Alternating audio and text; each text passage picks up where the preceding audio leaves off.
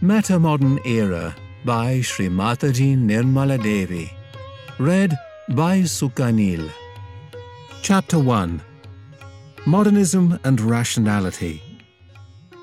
In the Puranas, the modern times we are now living in are called Kali Yuga, the age of confusion and conflict. Yugas are periods of time, thousands of years long, that recur in a cyclic or spiral progression. Dwapara Yuga is the second age when people begin to lose some of the great qualities they had in Satya Yuga, the first or golden age. Kali Yuga, modern times, marks the lowest point of moral and spiritual consciousness in each cycle. Kali Yuga is followed by Krita Yuga, the age of transformation or actualization of spiritual experience, which leads finally to Satya Yuga the age of truth or reality, in which the Golden Age returns, and all man's faculties of spirituality begin to manifest themselves in their full glory once again. Thus, according to the Puranas, humanity has great hope of enjoying Satya Yuga, which will give peace, harmony, and divine love. If we tally the description of Kali Yuga in the Puranas with very obvious observations of the present state of our society, it seems to me that the worst period of Kali Yuga started during the first quarter of the 20th century. It is almost unbelievable how culture and thought have completely changed in such a short time, particularly in the West. In Kali Yuga, all traditional values are more and more undermined and destroyed, and thus there is great moral confusion. There is also a restless seeking for new forms and new kinds of order. According to the Puranas, when the lowest point is reached, the people will have lost contact with their inner sense of dharma, the innate sense of righteousness which is sustained. There will be confusion about right and wrong. Children will no longer respect their parents Men will think and act like women, and women will become like men. The lowest grades of human beings will take over positions of power and authority, and the higher spiritual type of human beings will be neglected and despised. However, in 1970, marking the very first stirring of a new Satya Yuga, the transitional age called Krita Yuga started manifesting itself. Krita Yuga is a unique period of spiritual ascent, as the all pervading divine power called the Param Chaitanya in Sanskrit has become active at the level of ordinary human existence. It is predicted that this divine activity will bring about the long awaited Satya Yuga, the era of growth and spiritual ascent. All the signs show that the era of truth is now advancing, and we can see it very clearly, for example, in how quite ordinary people are becoming aware of absolute truth and reality through Sahaja Yoga. Sahaja Yoga is the spontaneous union of the individual consciousness with the all pervading divine power through the awakening of the residual power of Kundalini, which lies dormant within all human beings in the triangular bone at the base of the spine, called the sacrum, the sacred bone. Krita Yuga has another characteristic, by which, when this Yuga is manifested, the falsehood of all outside religions, religions that do not follow the teachings of the Incarnation who founded them, and all people in power who are unpatriotic and dishonest, will be automatically exposed. All false prophets and cult leaders will be exposed, and all organizations that perpetuate falsehood and hatred in the name of God will also be exposed because in Krita Yuga, the truth is spontaneously brought out. All corrupt entrepreneurs and false teachers will also be exposed. A second characteristic of Krita Yuga is that whenever there is a falling away from Dharma, the inner divine laws of righteousness, which are innate and regulate both human existence and the whole worldly structure, as well as the manifestation of the cosmos, will arise as a result with a corresponding compensatory effect. This is called the law of polarity, or in Sanskrit, karma phalam, the fruits of action, which means in practical terms that whatever you have done, you will get the fruits of those actions. As ye sow, so shall ye reap. So in this yuga, all persons will get their karma phalam. If they have led their lives in accordance with the universal and eternal laws of being, dharma, they will enjoy an existence which is harmonious and fulfilling. But, on the other hand, whatever wrongs they have done, that is, whenever they have fallen out of the central path of Dharma, either individually or collectively, they will have to pay for that in this lifetime. In Krita Yuga, there may be much to suffer. This is very unfortunate, but it is simply the effect of our own actions, which we have to face. Of course, suffering can be avoided if people achieve their ascent into what, in yoga, we call the state of spirit, or union with the divine power. In Krita Yuga, this manifestation of exposure and punishment through the law of polarity will take place as long as we do not accept the path of spirituality, which is the only true and satisfying path for human beings. The suffering that befalls people, both collectively and individually, will be nothing but their own karma phalam, the result of their own choices. However, despite this aspect, Krita Yuga is also a very blissful era for those who are genuinely earnest seekers of truth. In Krita Yuga, there are unique opportunities for self transformation, and with their ascent, these seekers will achieve a very high state of spirituality.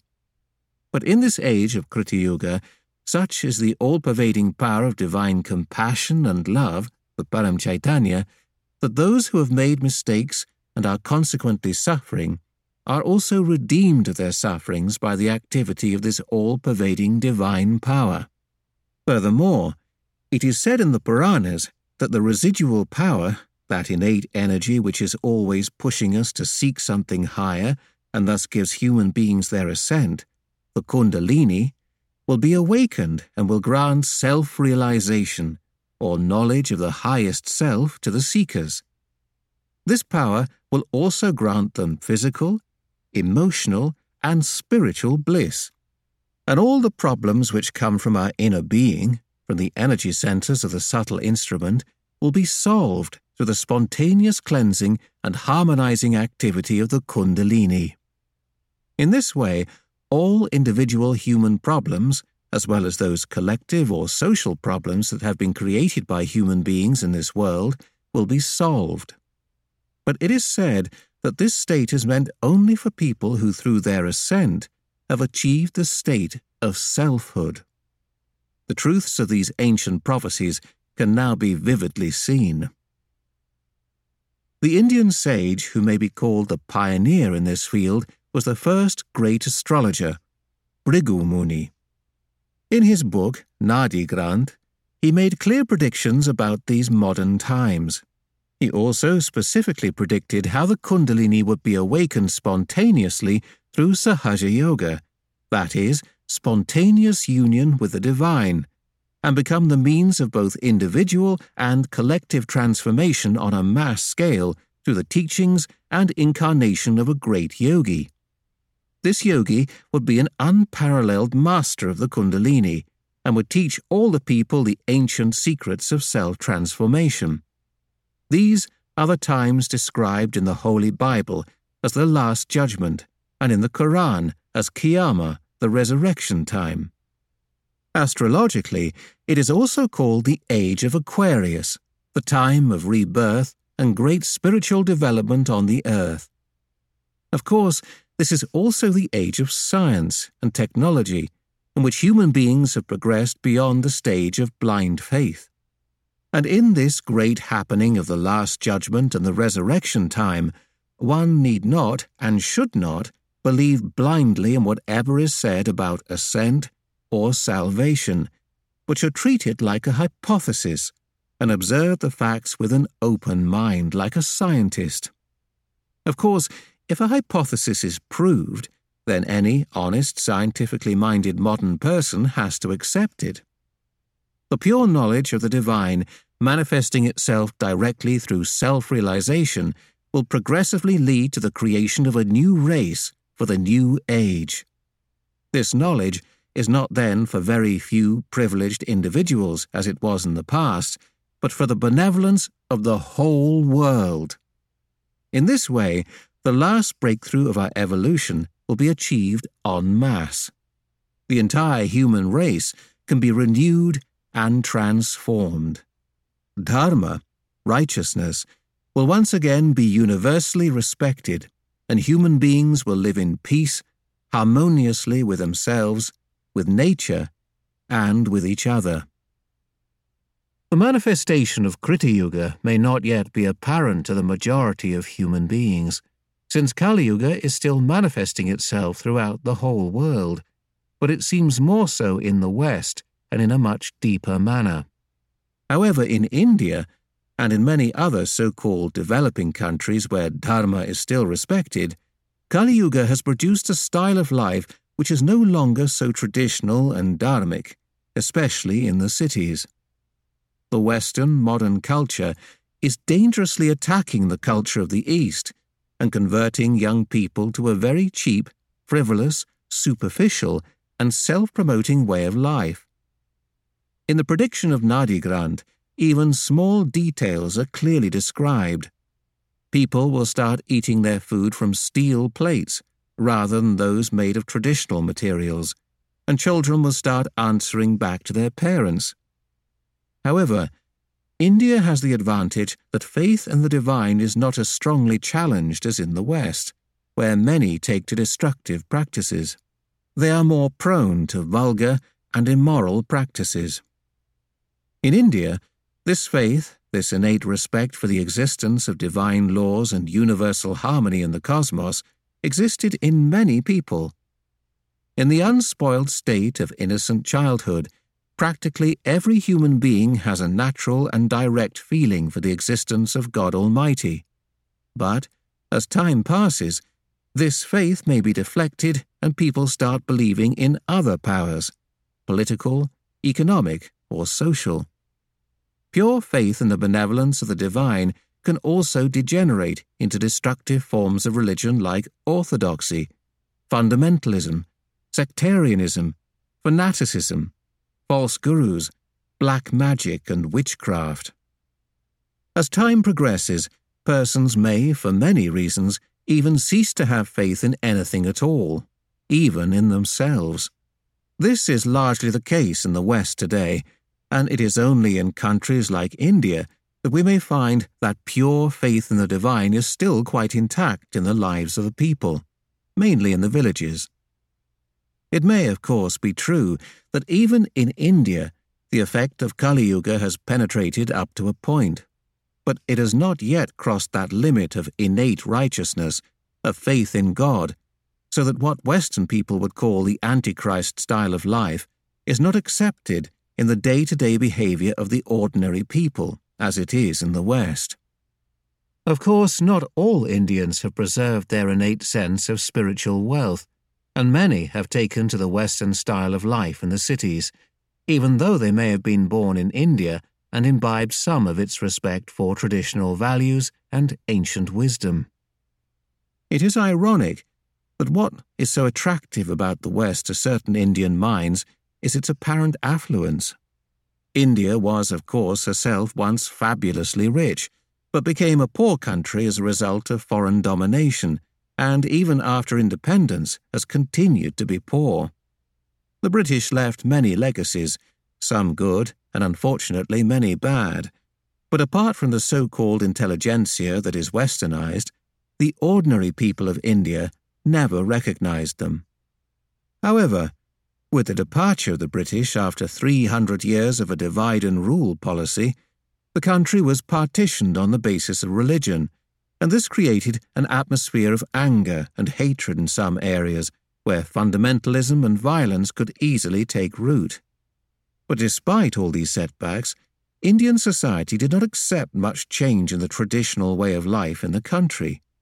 The traditional values continued to be respected, and faith in the divine and in the innate righteousness continued to be very much accepted in post independence India, as in the past.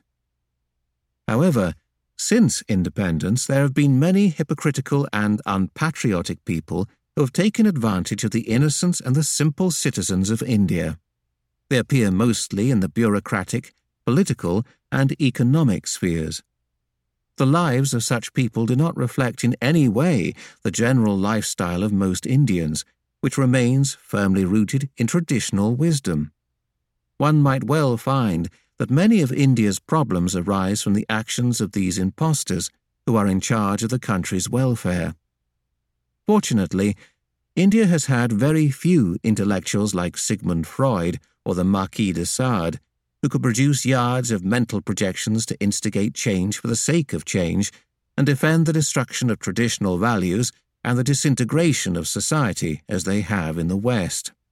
On the contrary, India has produced many great men and women of noble ideals who have been upholders of truth and of traditional wisdom.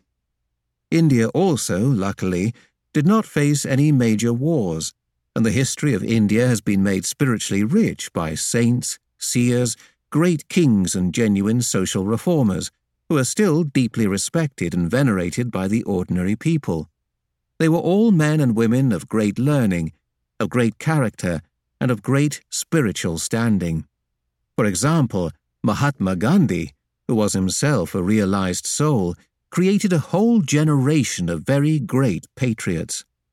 Like Gandhi, they believed in one universal religion which encompasses all the principles of the great religions of the world. After self realization, it is easy to perceive the truth that all these religions were born on the same tree of spirituality, but that those in charge of each religion plucked the flowers from the living source and are now fighting each other with the dead flowers of merely partial truths. Unfortunately, most of the patriots of Gandhi's generation lived only for a short time and could not take their rightful place in the political life of India. However, since most religions in India are not organized, Everyone is free to follow whatever faith he chooses. Even Hindu fundamentalism is more nationalism than fundamentalism, and the traditional faith in one universal religion is still very strong among the people. In this way, the values of traditional society have remained basically intact. India's main problem has been that of poverty and industrial and economic underdevelopment after 300 years of British rule.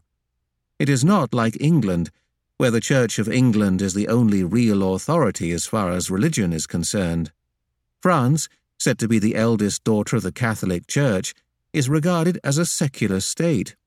Yet, despite all the illegal activities and horrendous crimes of the Catholic Church that are being exposed everywhere in the world, France has an organization called ADFI, the Union of Associations for the Defense of the Family and Individual, which can influence the justice of most of the countries in Europe.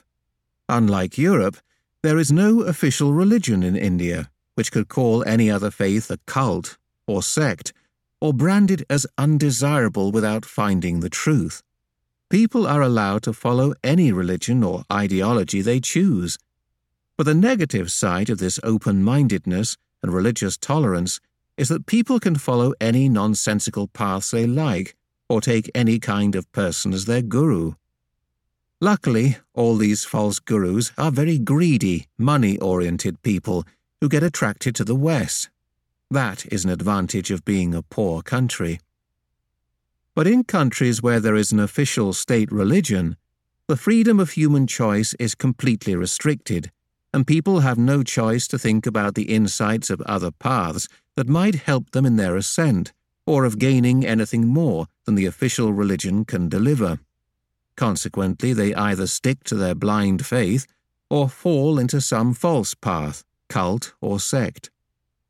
The Orthodox religions have tried to combat the freedom of the early agnostic tradition, which did not care at all for official dogmas and creeds, but took to truth wherever it found it, and aimed only at direct knowledge of divine reality. The gerund na in Sanskrit means to know. There are other words like bodha or vida. They all mean to know the truth on one's own central nervous system. From bodha comes the word Buddha, the enlightened one, and from Vida comes the word Vedas, which are the ancient books of divine knowledge. Amidst all the double standards and moral impoverishments in the West, we can see the law of polarity at work. The wealth that was earned so easily by the plundering of natural resources and the ruthless looting and exploitation of the captive markets of the colonies by the colonial powers was assimilated into Western countries and resulted in tremendous changes in the West. Great material prosperity, but also a gradual loosening of the ties of traditional culture that enable human beings to know easily the eternal values of Dharma. These profound changes have seriously undermined traditional culture in the West and have even left their mark on the cities of many underdeveloped countries. This is because a very subtle undercurrent of materialism brought forth the gross Western culture of today. As a result of the two world wars and the conflicts of the Cold War period, there have been terrible attacks on the values that traditionally sustained the people. As we know from very precise historical studies, these have been specifically inflicted by the soldiers and sailors who visited or stayed in those countries. For instance, the American forces who stayed in Thailand during the Vietnam War have been largely responsible for undermining and destroying the traditional culture there and replacing it with the anti culture of prostitution, drug trafficking, and organized crime. It is also possible that the two great wars might have been responsible for the final shattering of the old value systems in the Western world. America was invaded by Europeans destroying the peaceful culture of the natives it is impossible to meet any native in a high position in society in North America. In South American states like Argentina, there are several German war criminals very comfortably settled down. They say the Falklands War was planned by them. I asked them, How did you reach here, all the way from Europe? And they told me very boastfully, It was the grace of God which used the Catholic Church as an instrument. There are, of course, many other subtle causes of these new juxtaposed or parallel cultures that evolved in the West, which I shall discuss later. In this book, we are concerned about dealing with the profound changes in culture and thought in Western countries in modern times. The concern is heartfelt. It is very important to know why these changes have been so evident and effective in the West in particular. In the West, people pride themselves on being the defenders of democratic rights and the champions of freedom. But if the Western world really cares for the benevolence of the whole world, it will have to turn to introspection. Due to their blessings of material prosperity and technological advancement, which have gone out of balance, it is Western people who will have to take the responsibility for the creation of a new age and the transformation of human beings. However, if the countries of the West try to solve their problems by indulging in a fascist type of reorganization and limit their concern only to their stagnated own kind in developed countries, then they will have completely failed in their duty to face up to their moral responsibility, and one cannot say where they will finish up in destroying themselves from within. Materialism without any control cannot establish peace from within or without.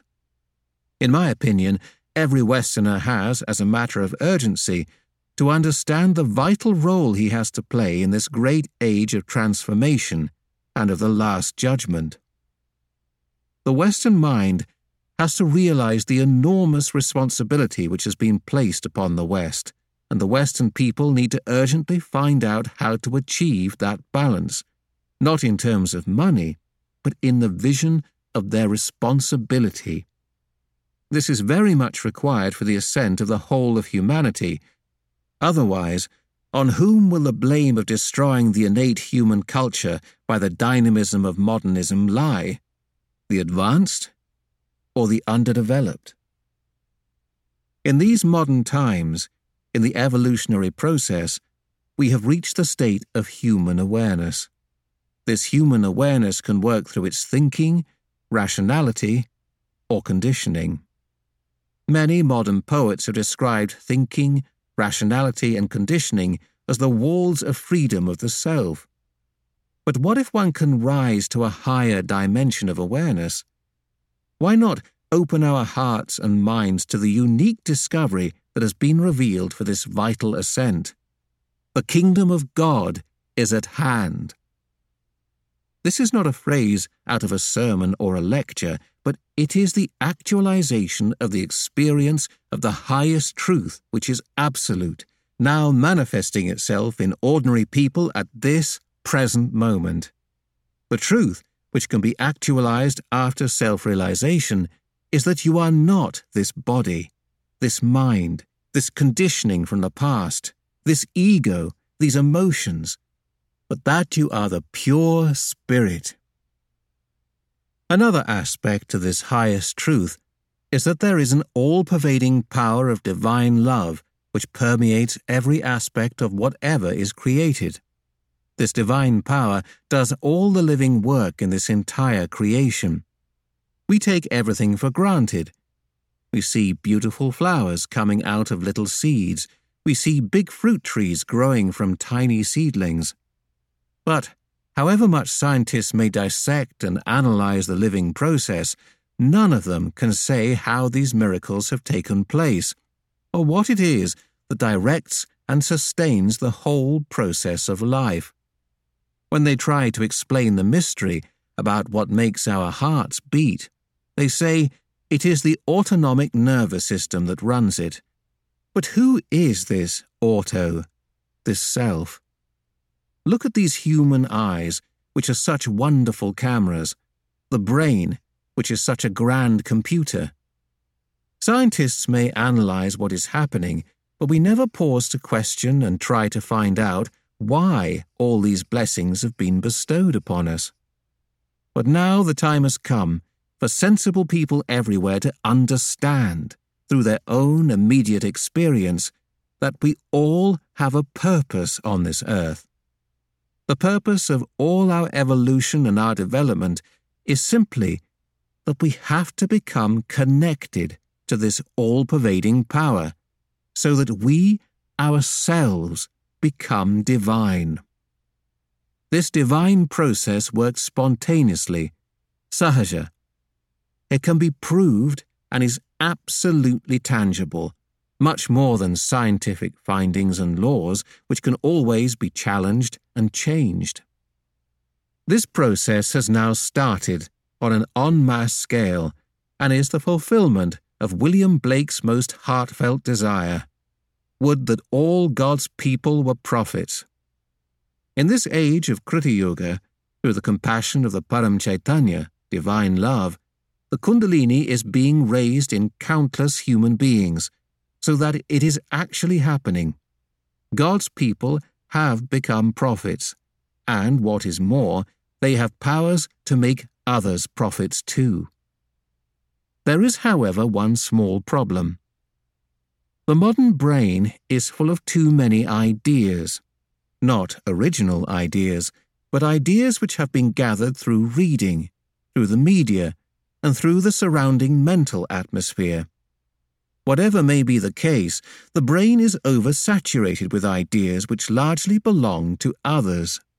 This makes it difficult or very slow for people to accept the truth of reality. It is not easy to convince people there exists absolute truth, which is beyond the mind, that reality is at hand and can be achieved by every human being. Jesus said, the meek shall inherit the earth. He did not mean the weak, but those human beings who are strong enough to put aside their egoism and their conditionings. Modern man is neither strong nor meek. On the contrary, he is too snobbish, too arrogant, too conditioned, or too self opinionated to entertain the idea that there might be somebody who can actually tell him about truth, or reality, and even show him how he himself can achieve it. The truth, which is absolute, has to express itself in these modern times. and even if it is not accepted, it cannot die. On the contrary, if it is not accepted, it will expose all falsehood and thus destroy it. If the absolute truth is not accepted, it will destroy those very brains that reject it because they will take to other alternatives. In most cases, they will take to self destructive lifestyles. They have accepted wrong ideas that originate from those many human beings who are teaching falsehood in the name of truth. It is an extraordinary thing to witness, but to approach the subject of absolute truth compassionately, one has to really beg people to listen, to hear about the truth, that they all have their divinity intact, and that it can manifest itself in the great event of their ascent through the Kundalini awakening. It is such a great pity, I must say, that this kind of convincing and cajoling of the complicated Western brain takes such an unnecessarily long time. It is quite ironic that those leaders and teachers who are fake, who are modern anti gods, who are against the divine, who are for the destruction of human beings, actually become very successful and achieve a worldwide following in such a short time. It is also true, however, because of the activity of the Param Chaitanya and law of polarity, that false teachers are revealed in good time for what they are, and all the false ideas perpetrated by them are being exposed and destroyed very quickly. They appear and establish themselves easily, but in this age of Krita Yuga, it is only for a short time. The trouble is that after the exposure of one guru, people are so weak that some immediately start looking around for another false teacher. They usually end up as lost, moneyless recluses. This guru shopping is now a common and fashionable lifestyle of the seekers in the West. It is the same with other kinds of ideology. Communism has failed in Russia, while fundamentalism and racialism have filled a vacuum and have begun to prosper in the so called democracies.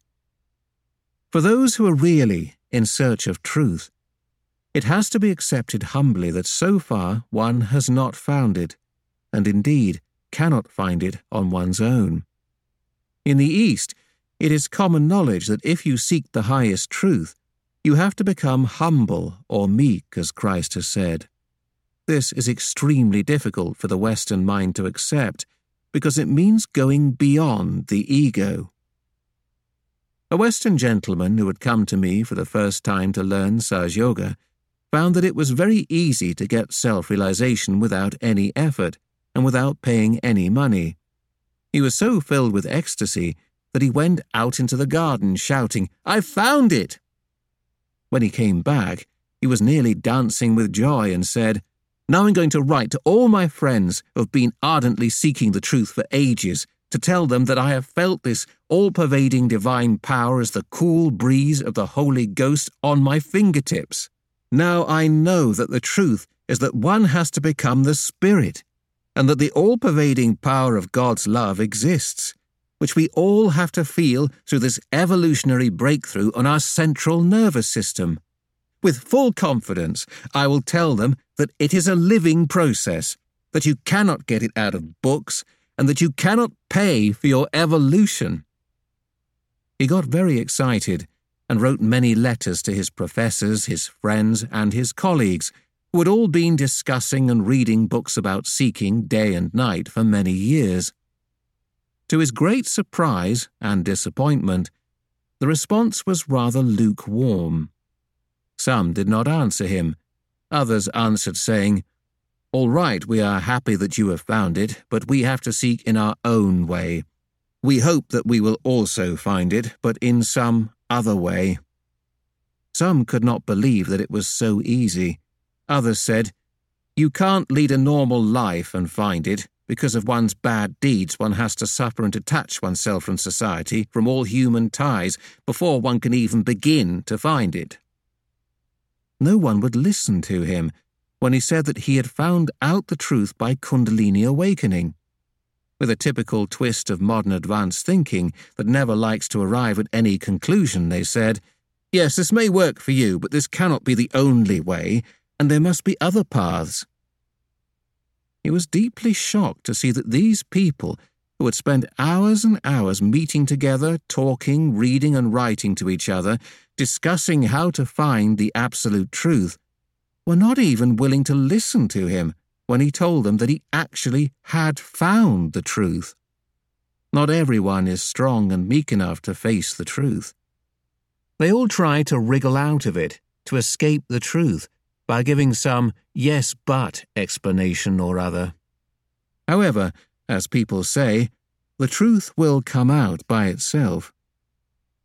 In modern times, fortunately, Someone who knows the truth about God and talks about it cannot be crucified and silenced. Of course, neither can such a person wait until these insensitive people are reborn with a more humble mind, because the kingdom of God that was promised is now at hand. And this is the moment when the truth must be faced. On the contrary, there are some half baked Christians like the ADFI from France who are spreading stories against Sahaja Yoga through the French media without having any idea as to what is the truth. Unfortunately for many in Kali Yuga, like the friends of the Western gentleman who wanted to shout about truth from the rooftops, seeking has developed its own momentum, and people don't want to give up the activity of seeking, even when they come face to face with what they are looking for. In the film, Modern Times, when Charlie Chaplin has been working on a conveyor belt lined with nuts and bolts, the activity of fixing the nuts creates such a nervous reaction in his body that even when he finishes and the conveyor belt stops moving, he still performs the same actions with his hands. This really is an analogy of those people who are running in the rat race of seeking and just can't get out of the habit. In this way, the seeking of truth has that nervous reaction which can no longer be controlled by putting the brake on or pausing for a moment in order to listen to someone who really can say how one finds the absolute truth. For the knowers of truth are always faced with blank incomprehension. As the poet Kabir has said, How can I explain what I know and see when the whole world is blind? Of course, since Kabir's time, things have changed, and at this present moment, I cannot say that all the world is blind, because there are thousands and thousands who have come with open minds to know about absolute truth through Kundalini awakening. Surprisingly, there are now quite a number of these realized souls.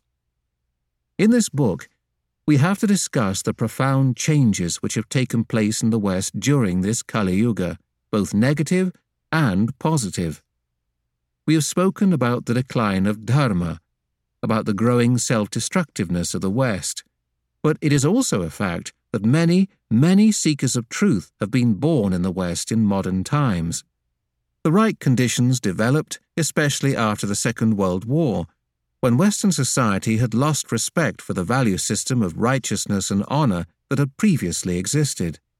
Even faith in the divine itself was challenged, and the seekers had to face a very confused and faithless society that began to arise at that time. Actually, the natural basis of Western culture is challenged by a four pronged attack. One is, of course, science. The second is the intellectuals, heirs to the tradition of so called enlightenment. The third is organized religions, fake gurus and cults. And the fourth one is the most powerful of all the money blinded media exploited by the entrepreneurs. The consequences of the aggression which Western powers indulged in through colonial conquest and exploitation eventually had to be faced through the law of polarity, and the West has had to reap the fruits of its former collective actions, karma phalam. This is another blessing in disguise of Krita Yuga. Whatever wrongs have been done by one country to another have to be faced and paid for collectively by the aggressor.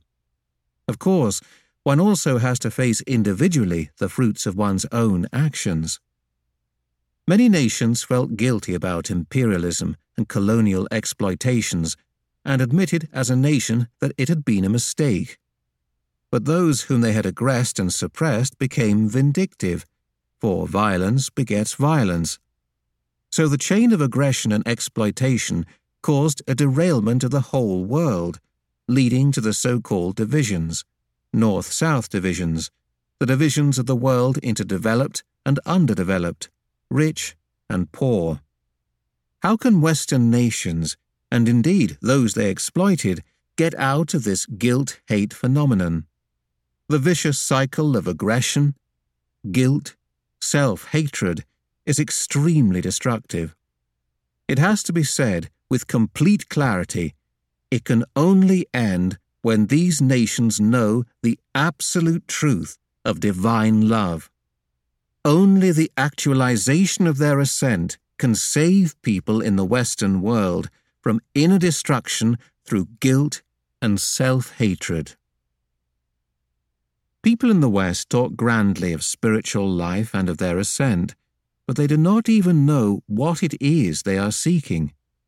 Thus, at the end of the great age of imperialism around 1918, were the beginnings of what is called modernism, an ignorant society thirsty for spirituality started seeking and suffering individually and also in groups through the phenomenon of war, making every kind of effort and trying out all kinds of methods to break through to reality. Many seekers were born at this time, but were destroyed in their own ignorance after succumbing to false teachings which promised much and gave nothing in return but financial ruin and psychological dependency. The law of polarity was at work here, too. With the re establishment of the pseudo affluence of the 60s and 70s in the West, a few cunning people in India, hearing the news that there was a market for seeking, decided to loot Western people of their excessive affluence. Many real antichrists came to Western countries but especially to wealthy America. They set themselves up as very active gurus, offering false spirituality for sale. Anxious to exploit the restless, earnest seekers, they deftly stripped them of their wealth while destroying them in the bargain. To an outside observer, it is very surprising to see how such falsehood can so very easily be swallowed and accepted by the most educated and wealthiest people in the West, as if they have completely lost their traditional sense of values and no longer know how to invest their minds and money wisely. It has happened that it is the wealthy people who have invested their future spiritual life in the bank accounts of false gurus.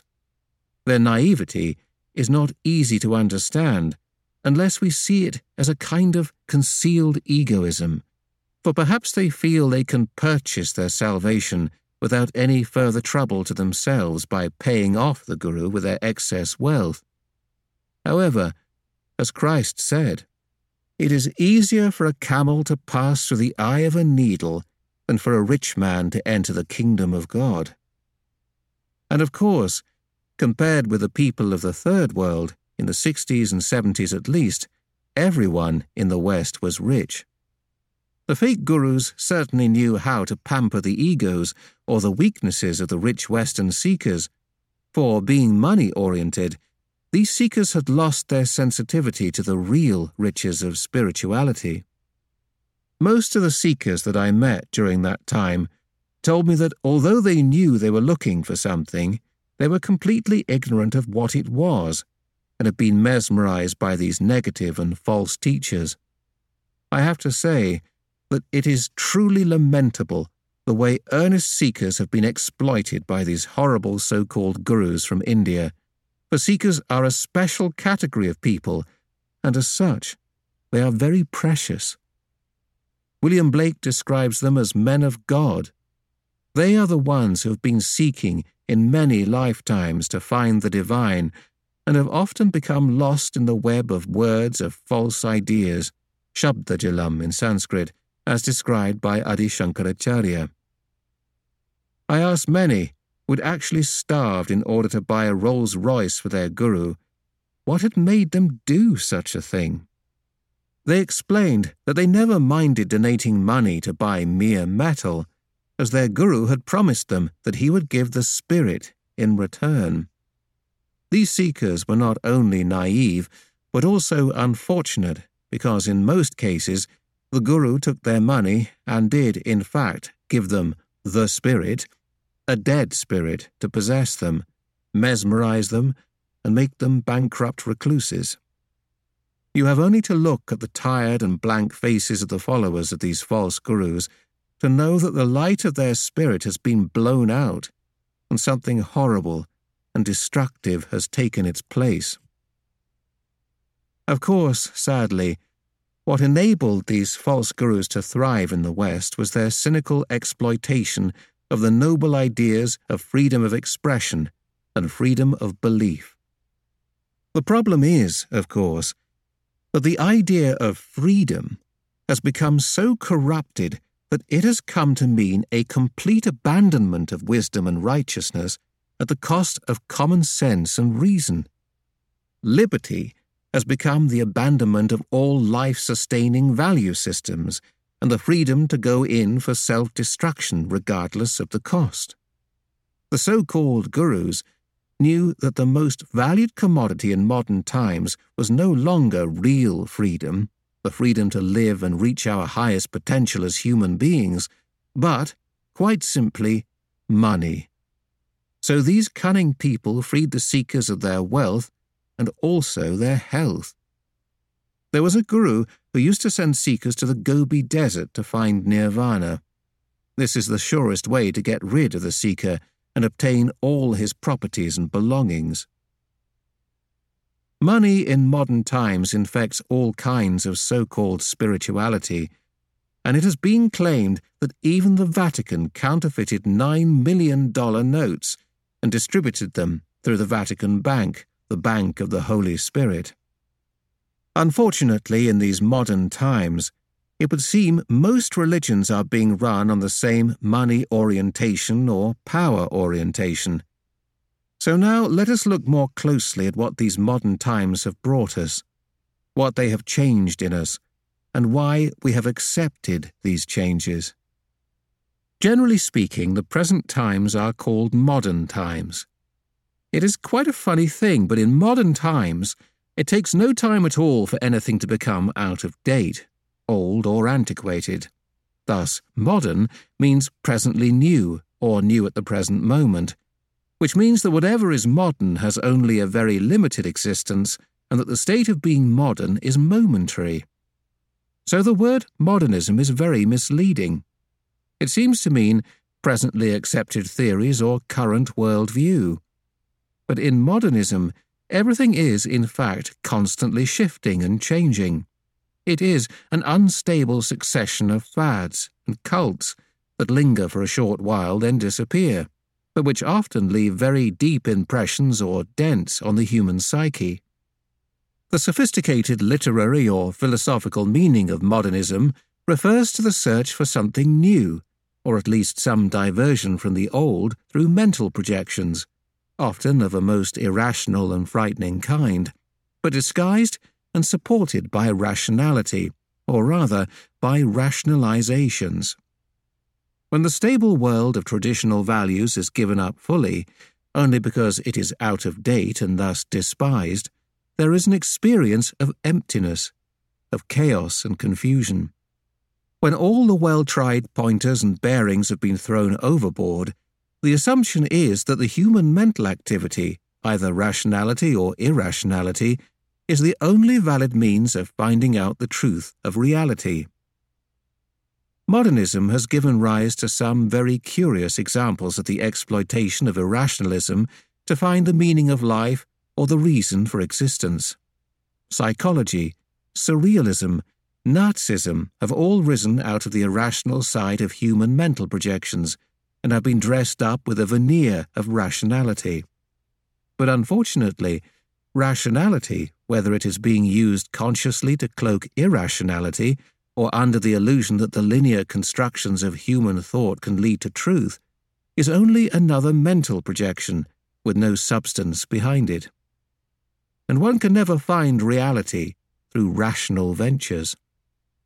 The problem is that the human mind can use rationality to explain or defend any idea, wild or profane, sane or insane, constructive or destructive, and develop it in any direction for any model, pattern, or construction it chooses. The responses to the great problems of human life provided by rationality are also extremely strange, and most confusingly, they differ from person to person, because rationality deals only with the relative and not with the absolute. For example, by rationality one cannot prove the existence of divinity or of divine love, but in reality one can feel it on one's fingertips. Surprisingly, if we consider how important rationality was for the so called Enlightenment of the 19th century, when we try to evaluate the historical products of rationality, we find some which have proved to be disastrous. The most horrendous social models of this kind of rationality are provided by Hitler, Mussolini, and Stalin. If rationality ultimately is the only driving force behind modernism, then at the end of the day, one should not be surprised if it has to be seen that modernism consists of the limitless vagaries of the human ego, leading to sheer nonsense and idiocy, and even to sufferings and catastrophes. Rationality is most prized, of course, as an analytical and critical tool. But individualistic rationality can be extremely cunning and manipulative, particularly when it challenges the ego of another modern thinker through criticism. Truly creative writers and thinkers have always suffered at the hands of critics the critic has no creativity of his own, and perhaps out of jealousy or a sense of inferiority, spends his time analyzing, attacking, and attempting to destroy what has been created by another. He thus wastes the energy of the other ego and bloats his own ego in the bargain. However, even though the rationality of one person may not necessarily challenge the rationality of another person, and even though it may not be used in an aggressive way, it still can never give a clear cut idea as to who is right and who is wrong. It is a common phenomenon, something that one particular system of government or one kind of religious belief is good, while others conclude that the system of government or religion which they are following is equally good. This is why it is considered ill mannered to talk about religion or politics in polite company. Of course, in the field of science, criticism is a healthy phenomenon, obliging the scientist to provide proofs for his theories, thus leading to many new and useful discoveries. But even science is not conclusive about what is real and true. Furthermore, it does not, despite its practical value, deal with the entirety of human problems which I have to say can only be solved through self knowledge. Of course, scientists are suspicious of anything which sounds mystical or up in the air. But the self knowledge that I am talking about is concrete, verifiable, and tangible like science itself, and completely understandable in rational terms. However, if one considers the absurdity the implications and the after effects of many otherwise apparently rational conclusions, one has to say that rationality, though we are very proud of it and boast of it, is not such a responsible vehicle for wisdom. In view of the unreliable results of applied rationality, it is clearly wrong to have any such firm ideas and beliefs based solely on rational theories. There is no final answer to fundamental questions through the use of rationality alone, because discussion shows that each view may be partially right. One cannot definitely say that this one is fully right and the other is fully wrong. In our wisdom, we must understand that the truth, in effect, is absolute, and not relative or variable as we commonly experience it. Like the six blind men describing an elephant from six different angles, one, holding the trunk, says, It is long, like a snake. Another, feeling a leg, says, It is massive like a tree. Each has a very firm and indeed justified faith in the correctness of what he has found. But one contradicts the other because each has only a partial and relative view. Of course, rationality is not even as firmly anchored in reality as the blind man's perception. One may not even be in contact with the elephant, but perhaps indeed with the trunk of a tree, a piece of hanging rope, or a poisonous snake. Unless you have access to the absolute truth, which is a totality, unless you can see the whole elephant, how can you decide whether your view is the right one? However, there are many who may profess untruth with great confidence, proclaiming their authority with great pomp and circumstance, but they become aggressive, violent, or even murderous if they are challenged by others, as the actions of many so called religious fundamentalists amply demonstrate. Moreover, all kinds of cults, which appear to be very benevolent from the outside, teach the seekers that this world is coming to an end. The disciples of these kinds of cults may become fond of violence and start killing people outside the cult as the great warriors of the god of destruction. Some of the fake gurus kill their own disciples to plunder the money, which has been looted by the disciples, who are expert thieves. Some of them who talk of the end of the world do not allow the disciples to marry. Some rape their female disciples who become pregnant and kill their unborn or newly born children secretly. Secrecy is the key word of all such world ending cults. Only on the firm foundation of absolute truth can one have complete confidence and an absolutely peaceful, non violent stand in the face of the relative world of uncertainty, contradiction, and confusion. Such a person, like William Blake, is an example of what is truly meant by the word saint. A person who states the truth simply as he sees it with his higher vision and does not react vehemently or violently to contradiction and scorn, but pities his or her aggressors for their blindness and ignorance. However, in modern times, what impresses one is not a simple and unassuming statement of the truth, but superficial showmanship and display. When I was on a lecture tour in the USA, the television interviewers in Boston asked me how many Rolls Royces I had. When I told them I did not have even one, they actually refused to interview me because I was not in the business. Of course, I do not blame the Boston TV people, especially as they work in a society in which the power of money is the ultimate criterion. This is how you have to survive if you want to get somewhere in the turmoil of modern society, where rationality and egoism have become like two fixed blinders on a horse whose body has no substance but money. Now, because of the natural limitations on the power and scope of rationality, a person who can say with authority what is absolutely right or absolutely wrong has to be an enlightened person. It is beyond the normal limitations of the human mind to say something about truth so emphatically. And if such a person not only announces but manifests that truth as reality and expresses it in his life and work, then one should, after all, pay serious attention to such a personality. Such a person is a saint, or a seer, a greatly evolved soul whose unique individuality is free of all taints of egoism or conditionings. He is, we might say, meta-modern, and does not care for the limitations of rational understanding.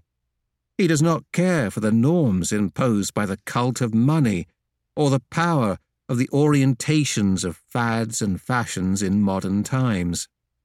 To a merely rational person who thinks that all ideas are merely opinions, such a person may appear to be an egoist.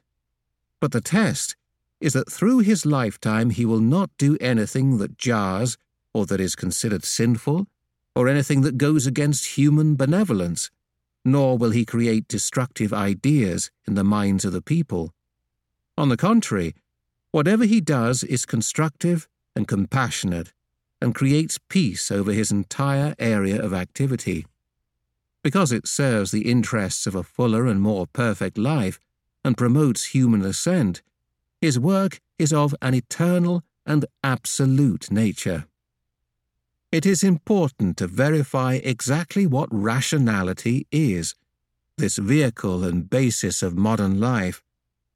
If we can understand its value and its limitations, we shall be able to enjoy whatever fruits it can offer while avoiding the pitfalls it puts in our way.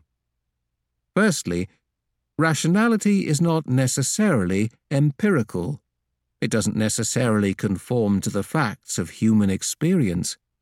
And if the beginning of the thought or theory is not rooted in reality, the end, or the final results of such a thought or theory, could well be disastrous in practice.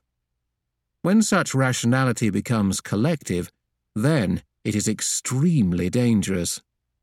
Not only may one person be hurt, but many, and sometimes a whole nation or many nations can be hurt or even destroyed through the effects of such collective illusions. Rationality just creates systems that appear possible without necessarily being true or real. Often, rationality could equally well prove the opposite to be true, and that, in turn, may later be proved to be flawed or fraudulent. Rationality can make a man feel like a worm or like a hero. The problem is that all these manifestations of rationality are on the relative plane, created as they are by human beings who have no innate guiding principles of wisdom. Whenever they try to project rationality and construct a system, it is merely their conditionings or ego that they project. Far from offering something substantial and real, they are merely projecting themselves arbitrarily towards a goal of their own creation. Rationality moves in a straight line, like a wild boar who cannot change his course once he has started charging.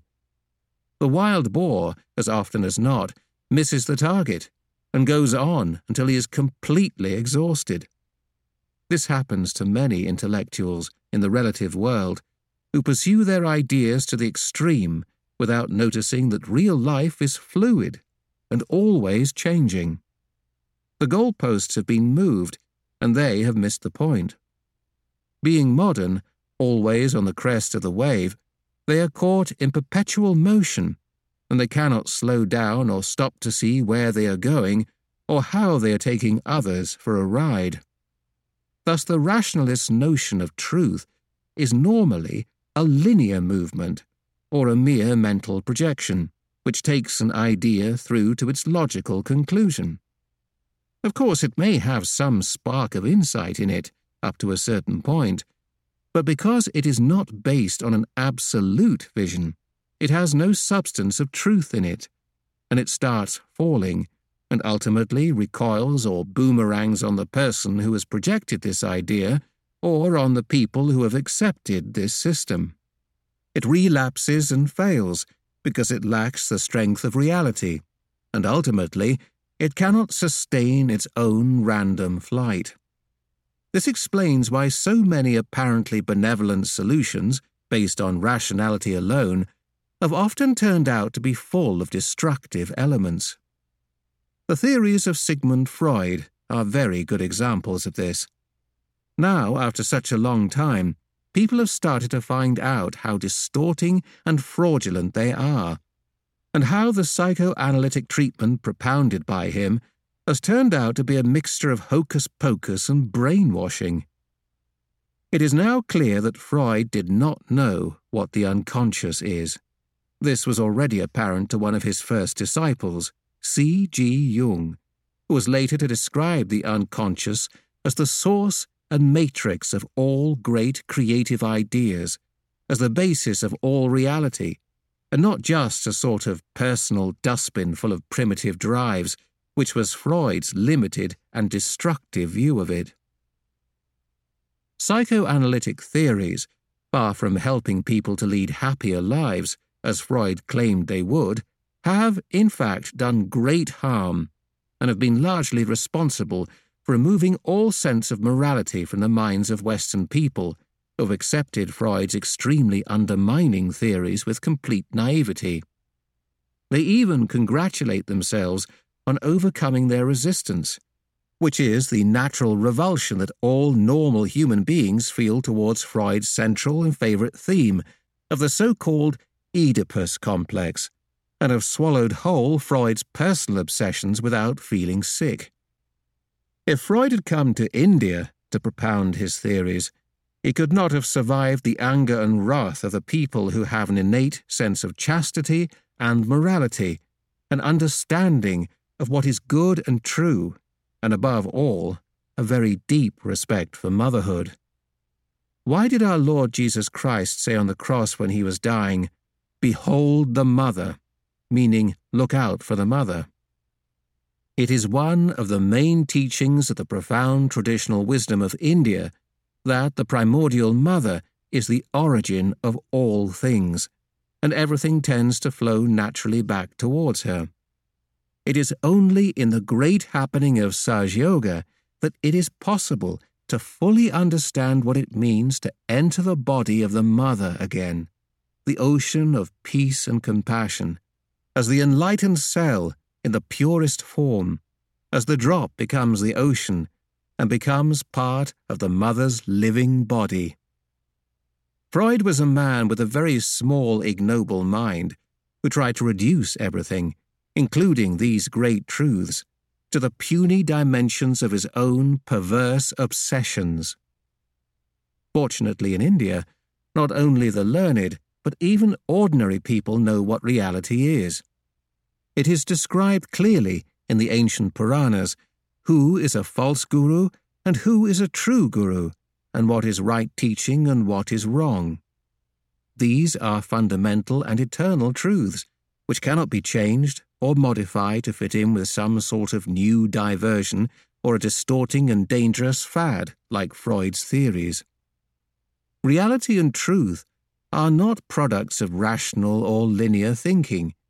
They are derived from absolute wisdom as it manifests itself spontaneously, coming from the light of the Spirit. Prior to realization, one may or may not agree, but the truth is that the Spirit is the reflection of God Almighty in our heart. Only after self realization, and only then, there is a direct experience of the Spirit. It then manifests its powers in the human personality, and its light enlightens the consciousness into a new awareness. The divine intelligence of the Spirit radiates on all sides. It does not have a linear movement like rational thinking. It is not partial, tendentious, or manipulative, but is simply like the rays of the sun. It enlightens every area of darkness and ignorance. The power of glowing reality radiates from the Spirit on all sides and penetrates into all the deepest questions and problems. The power of the Spirit is unlimited, and it continues enlightening every area, even the most difficult and obscure. There is no question of it reaching a point where it must recoil and lead the mind into confusion and error, as the linear consciousness inevitably does. On the contrary, it enlightens wherever one's attention goes, and one sees reality with complete clarity in a balanced and tangible way. That is because reality is what it is. Unlike the limited ego, blind consciousness, the spirit neither wishes nor needs to manipulate any idea to fit in with rational projections, to suit the demands of an argument or of some mental construction. The trouble is that truth cannot compromise. It stands on its foundations of deep, pure love. This is why the one who knows the truth sometimes shuns other people he cannot adjust his vision to fit in with the most popular, successful, or fashionable ideas of others' rational projections. He stands on the pedestal of the Absolute, and he knows that beyond the confusion and chaos of the rationalizing modernizers is the realm of reality, the absolute truth. He knows that this reality cannot be achieved by rationality within the limitations of the ego, but by our ascent. This is not something imaginary, but the actualization of the experience of our soul or the spirit. The spirit is like the steady axis of a wheel. If our attention reaches the immovable, firm axis at the very center of the wheel of our existence, which is constantly moving, we become enlightened by the Spirit, the source of inner peace, and reach a state of complete calm and self knowledge. However, when our awareness remains attached to the ego on the periphery of the wheel, there is a continuous movement in the normal course of our lives, and we live on the level of a merely relative understanding of the turmoil that surrounds us. Apart from this limiting effect of the ego, all kinds of desires, expectations, and conditionings also affect and distort our consciousness reaching our superficial physical or mental senses, causing strain, stress, and complete exhaustion. In contrast to this, the innate quality of the Spirit raises us above all artificial, unrealistic chaos into the realm of pure reality, emitting peace within and also outside in our surroundings. This is not something which can be demanded or forced or paid for. It happens spontaneously through a living process of evolution. After our ascent, the consciousness, which is unsteady and relative, becomes one with the all pervading divine consciousness. This is because, through self realization, the Spirit knows itself and is completely self radiant, absolutely confident, and self sufficient. One can say that the Spirit is complete awareness and is therefore supremely aware of its own nature. Now, as I have said, the nature of the intelligence of the Spirit is like that of a unique light which emits radiance on all sides and goes on emitting light as far as it can reach without ever encountering any polarity effect as a reaction. The consciousness which comes from the light of the Spirit perceives, transforms, and creates. The intelligence of the Spirit is thus neither simply and exclusively the cause nor the effect of anything, but it is cause and effect combined together. It is neither active nor passive, it therefore neither has to manipulate nor to take orders. It has the built in quality simply to act in order to be effective. We might say, it is, therefore it does. Take the sun's rays. They just fall on a tree and create chlorophyll. This process does not require any intention or mental projection. This capacity to know the real and to be effective is simply built into the spirit. The seed which is put into Mother Earth sprouts because both the seed and the Mother Earth have a built in quality to produce this effect. It is simply, according to the nature of things, that everything which is truly living works out in a very spontaneous way. Everything naturally tends to become what, in potential, it already is. The mental process, on the other hand, does not have such spontaneous emissions of activity because it is not rooted in the creative source of all things, which is the spirit. Whatever it does is deliberate and ego oriented, or conditioned and compulsive. It moves in a linear manner, which does not look back nor from side to side. Ultimately, it cannot sustain itself as there is no strength of truth in it, so it recoils and harms the original idea. For example, take the extreme case of Hitler, who was so convinced by the operation of his own rationality that the Jews were destroying Germany that he propounded a theory that the Germans were noble Aryans, the highest race, and that the Jews were racially inferior. This was a rational theory, but it was nowhere near the truth. How can Germans be the highest race when they killed human beings in gas chambers and enjoyed the horrible sight? There were also very sweet children among those who were being gassed. It is obvious to any human being who has not been blinded by rationality that only the lowest primitive could do that.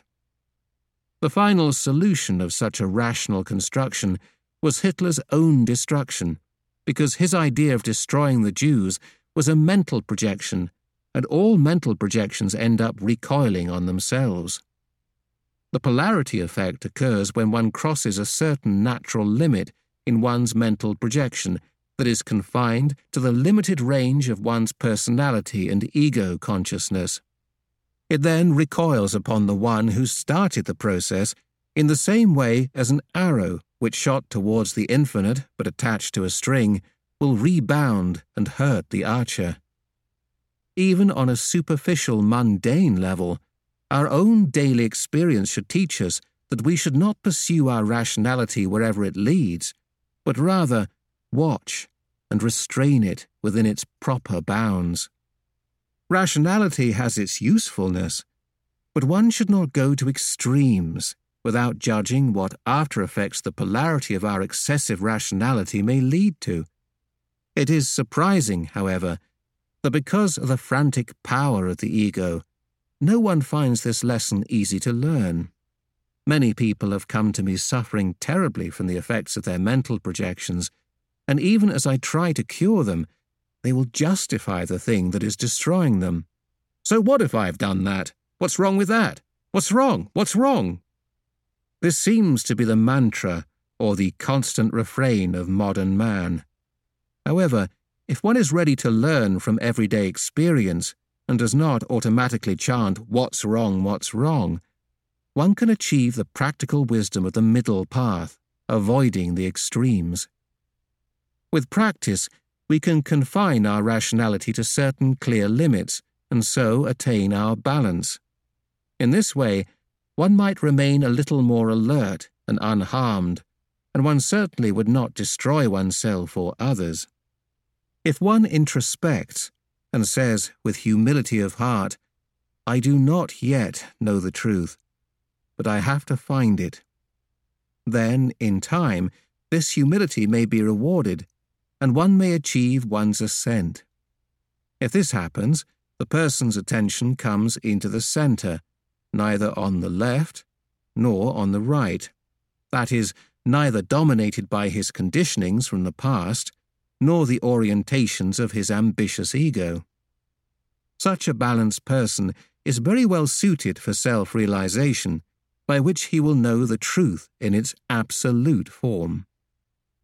We can avoid the problems of rationality and the worst confusions of modernism by experiencing and understanding what is meant by perceiving reality in the light of the Spirit. Another curse which has been predicted of these modern times, Kali Yuga or the age of conflict or contradiction resulting in confusion, Bhranti in Sanskrit, is that people will very easily take to sinful and destructive activities.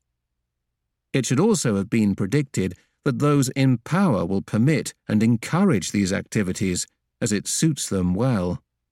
They will not try to solve the social problems that arise from this by going to the root of the self destructiveness, which is at the heart of modernism, but will only offer piecemeal and short term solutions that will create more problems which may never be sorted out. For example, one Mr. Simpson a precious hero of football, is accused of killing his wife. As a result, several articles appear in American magazines arguing that we should not have marriages and families. The Americans have only a 200 year old society. In these few years, they have done everything to destroy their society. How can they be authorized to talk about society or marital life and to destroy other societies in the world with long traditions. This means just treating the symptoms and not the cause by killing the basic roots of society. Governments will no longer be concerned for the real benevolence of their people, and power will go into the hands of fraudulent financial interests, who will then be able to purchase votes by flattering the lowest and most selfish desires of the people, particularly through the press and other persuasive media like television. What we actually see in modern times, however, is beyond any prediction and imagination. The best example of the humility of intelligence is seen not so much in the constructions of the intellectuals, but in those deep poets and artists who are meek in heart and who paint in sheer, simple dedication to their Creator. In their mental projections, they see the world that the Creator has made in His own image. The spontaneous creations of these modest people are eternal reflections of nature and of the divine. The exuberance and joy that pours through their paintings in every stroke of their brush opens our hearts like fragrant lotuses. There is a unique, silent inspiration that is emitted from their work. There may also be some so called naive or rustic paintings that echo the same style of art. Unfortunately, in these modern times we are producing no great masters' paintings. At best, we copy the old masters, or buy and sell their work at very high prices as an investment. In modern times, we have given up the notion of eternal art and taken to so called modern art instead which is so subjective that it can only be understood by the artist himself, or requires him to give a big commentary to convince our rationality of the great value of his creation. And then there are always the critics, who themselves, having no sense of the eternal or of the spirit, will praise to the skies any sort of nonsense that manages to look novel by going against all good sense and normality. Of course, Modern art can also have a very evolved manifestation if it is emitted from the formless spirit. It breaks the lines and forms of conventional art to create a formless substance, which is full of light and transparent meaning. But to achieve this potential, one has to be a realized soul who can paint his formless joy in such a way as to represent and emit that abstract, spontaneous enjoyment of the Spirit by the Spirit. Such art requires no commentary and no discussion. Only a poet can describe it, a poet like William Blake, who was a great evolved soul and seer, could also draw and paint the visions he described in his poetry. The imagination of such poets touches all the beautiful heights that only an enlightened soul can appreciate and enjoy. All those evolved souls, whether they are sitting in a simple village weaving a shawl for the goddess, or singing the praise of the eternal and everlasting in divine poetry, or playing the divine music, are all the Creator's own divine ripples. They may sometimes not be understood. They may be criticized by ignorant, blind people but they work and sing and play for themselves and for those who have divine knowledge and who can understand the world they portray. To communicate this vision, it is not necessary to use any vulgarity or the kind of sensuous suggestions exploited in the modern age to express the artistic impulse. If it is pure art, then it is in itself stunning and extremely joy giving. So much so that when you see or hear such a work of pure art, all thoughts stop. And you just start witnessing the beauty of that joy which the artist felt in his own heart while creating it. This finer perception of what is real and true is the gift of the realized soul and it is of an entirely different kind from the products of mere rationality. Lacking this finer perception, the intellectual critics, who themselves cannot draw even one line, bring their ego oriented and limited rationality into play, which gives them free rein to criticize and judge any budding artist, to kill his work, and wound and numb his sensibility. For example, I heard a masterly orchestral piece the other day on television. This music was composed by an 80 year old English lady. It was very beautiful and enchanting. But the next day, a half page criticism appeared in the newspaper, deprecating and degrading that masterly work. After that, the composer disappeared into hiding. What is the driving force behind this so called sophisticated criticism? As I said before, is it the jealousy of those who have no talent to create and have learned the trade of being a critic instead? The problem is that one cannot learn in school to appreciate true art. It is not a question of mere mental understanding, but an innate spiritual experience. The merely mental appreciation of a critic is actually very dangerous because it may neglect or destroy what is genuine and real, and give an artificial glamour and air of value to what is meaningless and trite, or ultimately destructive. But why should they criticize? Everyone has his own way, so why mislead others with the bombastic words which the critics have been trained to employ? In the same way, the journalist comes to the interview with a machine gun to shoot down the ideas of the very humble and wise. If we look at its products, we see that modernism has principally created only works that reflect shallowness and confusion and has nourished only expertise in mental criticism. But fortunately, there is a built in solution to all this. If all the great artists were to disappear, as we can see is actually happening, because they have been criticized because of their very creativity and innate sensitivity and have been shocked into silence, what would be the result? The law of polarity would act and the critics would disappear because who would be there for them to criticize? They would have to begin to criticize each other, which is exactly what is happening, because they are like programmed machines which cannot stop spinning and churning out their endless yards of criticism. They would no doubt eventually criticize each other and go out of existence. The problem with modernism is that it is always destroying and superseding its own constructions. Let us look at another beautiful example of polarity at work. From the 16th to the 19th century, it was considered modern to invade other countries. Rampant plundering and colonialism were fashionable and prevalent. In the 20th century, it became modern to take an enlightened interest in other countries. But the law of polarity ensures that whatever new trend one may take to, the pendulum will swing back again.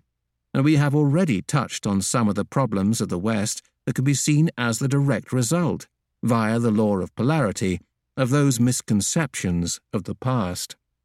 During these centuries, rationality, at its height, worked through the medium of the white skinned races, who elaborated on a linear concept derived from rational thinking that all other skin colours were somehow not made by God, who they assumed was certainly white and most probably Anglo Saxon, and had bestowed a different colour upon other races as a kind of divine punishment.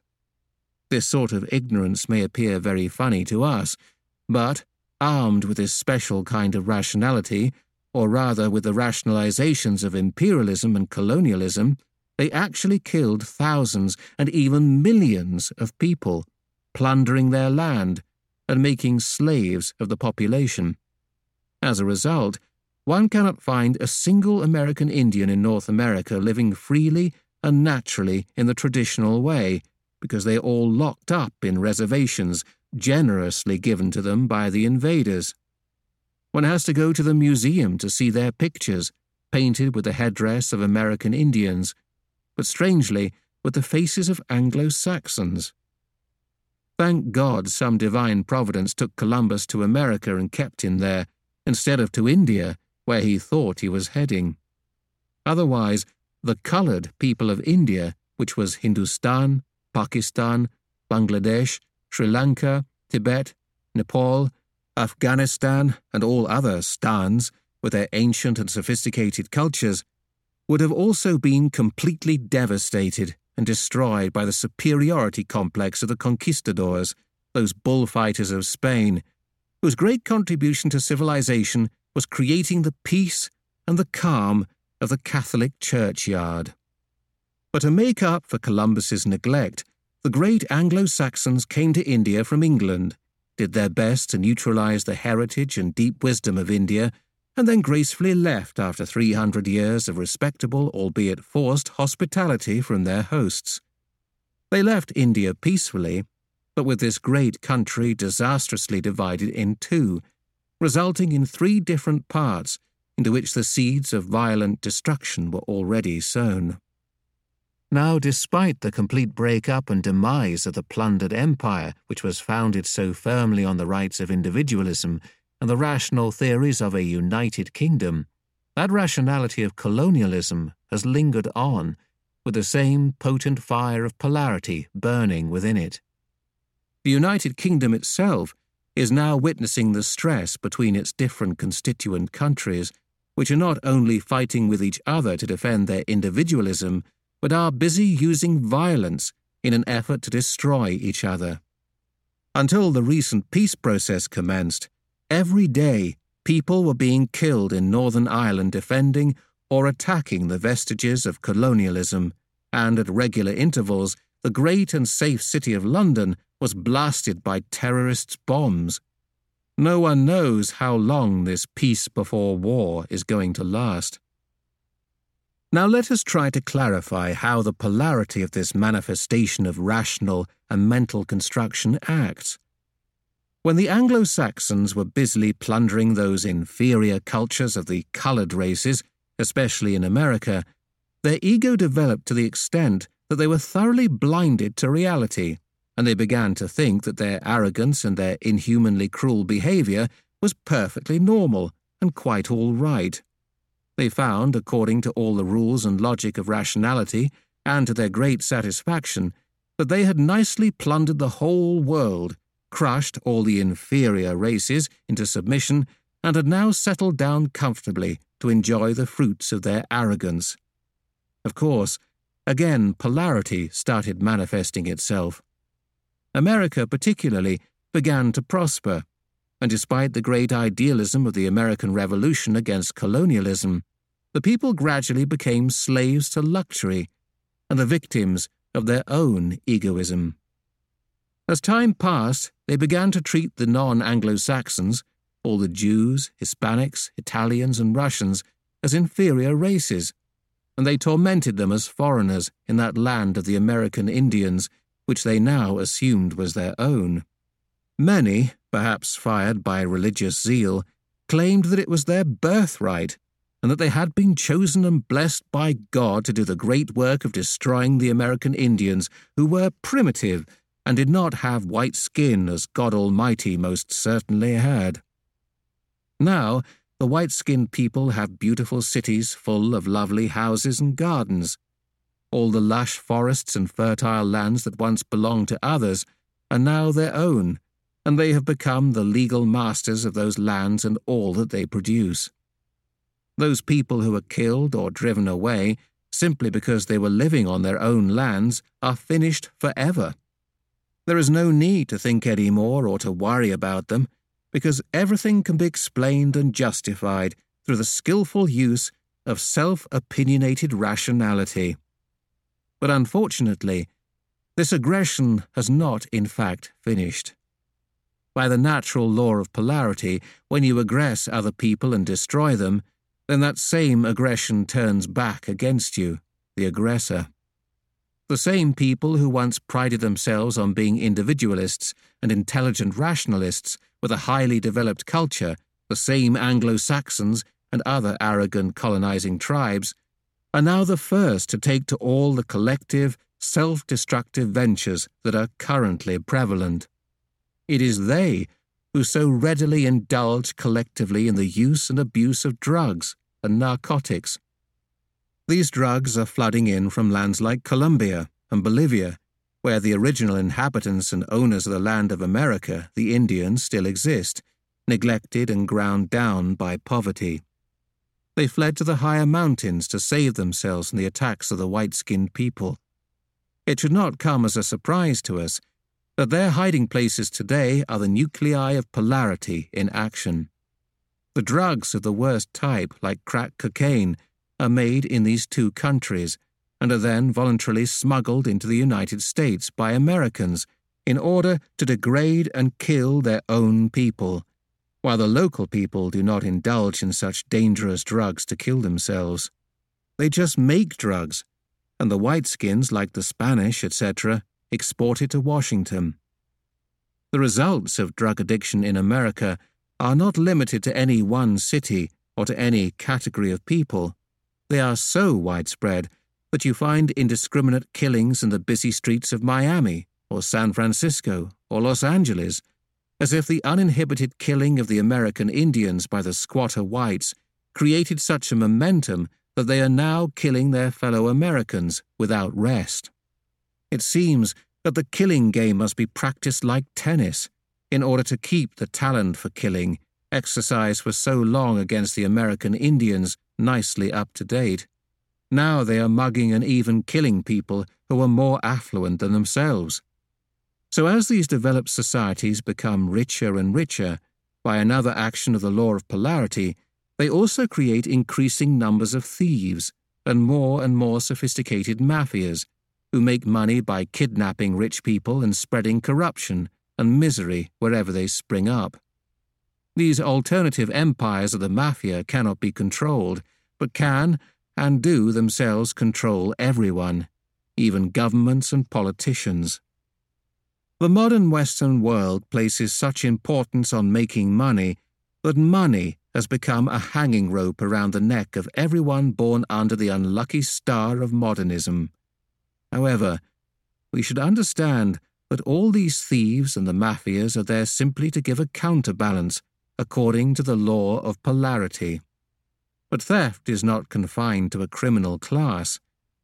Every conceivable category of people from the top to the bottom of American society is either indulging in corruption, thieving, and looting without any sense of decency or honor, or silently suffering the atrocities of these thugs and vagabonds. They thrive and build up their tribal kingdoms. Violence has reached such a level that if one has to travel to America, one should not wear any watch or jewelry, not even a wedding ring. The eroding and slow destruction of normal human values, the eternal dharma that all human beings spontaneously respect if they are brought up in contact with traditional values, has reached a terrible peak in America, where it is fast becoming the norm that people indulge in excessive drinking and excessive drug intake as a matter of course. Even more serious is sexual abuse. Intoxicated by their so called freedom, people have lost all sense of decency, natural modesty, and restraint. More and more reports show that they even indulge in the abuse of their own children. Even animals mother their offspring better than such brutes mother their children. It is beyond human conception and condemnation, but it seems that they have become collectively immune to all normal moral values in this violent culture which is covered in the garb of so called fun. This Coca Cola culture is full of Halloween style celebrations, drug oriented discos, and music that bombards the senses with vulgarity and extreme indecency. How could a poor, primitive Indian seer astrologer envision the future to predict this degraded, immoral state in the modern era? Now, recently, we have heard the news that 200 children have been abused by the police in America. That is, by the very people they should trust for their protection and well being. In these modern times, children have suffered most horribly. But this is perhaps even worse than a gas chamber death for these abused children, because they have to go on living with such cruel damage done to their young lives. many Catholic priests in Canada have been destroying innocent children. It was shocking to hear recently that the top priest of the Catholic Church in Austria was charged with the offence of abusing children. His dress was all red in colour. I wish he could enter into the arena of bullfights with a very deadly bull facing him. Even the children themselves might feel it preferable to die than to live a life of such devastation. It happened quite recently that a very young girl who was pushed by her parents into the leading role in a horror film about demonic possession committed suicide when she reached adulthood. Perhaps because such heartless people who abuse the innocence of children by doing such heinous things are not described in any predictions, so the West does not have faith in any Indian predictions. They feel very strongly that the ancient Indian astrologers had no clear insights. What about Nostradamus? It is as if those ancient seers could not bear to relate such stark horrors that no one would have believed until this time the lowest point of Kali Yuga. When I read the news about the abuse of children in America in the newspaper, I was really shocked. An American lady in the next seat, was also flying to America, was surprised as to why I should be so shocked. She said, I'm not at all shocked, because if you think about it rationally, you will know that similar things are happening all over the world. Only the American media aren't afraid to print such news. Individual rational justification has been taken to its logical conclusion in these new dimensions of collective thought, or rather of collective escape from introspection. Such careless, irresponsible thinking means avoiding the issue of the dangerous, destructive earthquakes of humanity. Also, it means complete ignorance of the painstaking, respectfully preserved values of the traditional culture. If Abraham Lincoln were alive, how would he react to this kind of society? Thank God, all these great souls are resting in peace. It is only we, the modern people, who have to be shocked all the time by the sensationalism of the modern life. Nowadays, no one seems to be safe in any of these developed countries. This is because everybody is busy using their rationality to explain or justify violence like the American lady I spoke to on the plane. Or again, with a constant presentation of violence as entertainment in the media, the public is being made shamelessly and inhumanly insensitive to such things. And, as we see, people are quite brazenly happy to make money out of all kinds of horrible things. They have no time to bother about anything else. Even those who have enough money are so greedy that they want to have more, by hook or by crook, from those people who are supposed to have more than them, and even from those who have less. For someone from a different culture, it is a sin to speak about the public abuse of drugs, particularly of alcohol. Drinking alcohol has been elevated by the Anglo Saxon and European races almost to a great religious practice. They do not discuss religion, whether it is good or bad. Drinking is the sanctum sanctorum, and those who do not drink are considered strange or weird. Even the spokesmen of their societies, the intellectuals and those of the so called higher echelons, while under the influence of alcohol, are seldom models of sanity, leave alone wisdom. On the contrary, they are collectively drowned in barrels of lager, spirits, and every conceivable kind of wine and intoxicants.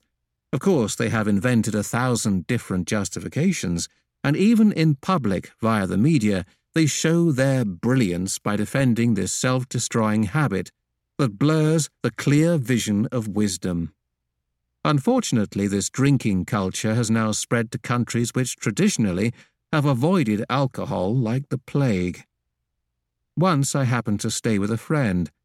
Her husband was a highly placed government servant, but both were habitual drunkards. I was surprised to see how lousy their home was, with nothing in it of any other use but for drinking parties. They did not even have a spare blanket for me. Such intellectuals and top people have made a whole Bible out of the culture of alcohol, and thanks to the marketing genius of countries without any principles, have advanced towards their destruction.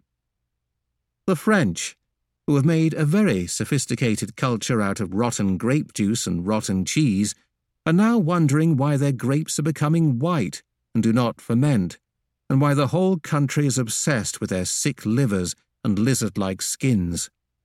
Is it polarity acting on them? And is it polarity again that is giving them the great shock of economic recession? After the election of Mr. Chirac, a long list of his colleagues in the government appeared in the newspaper.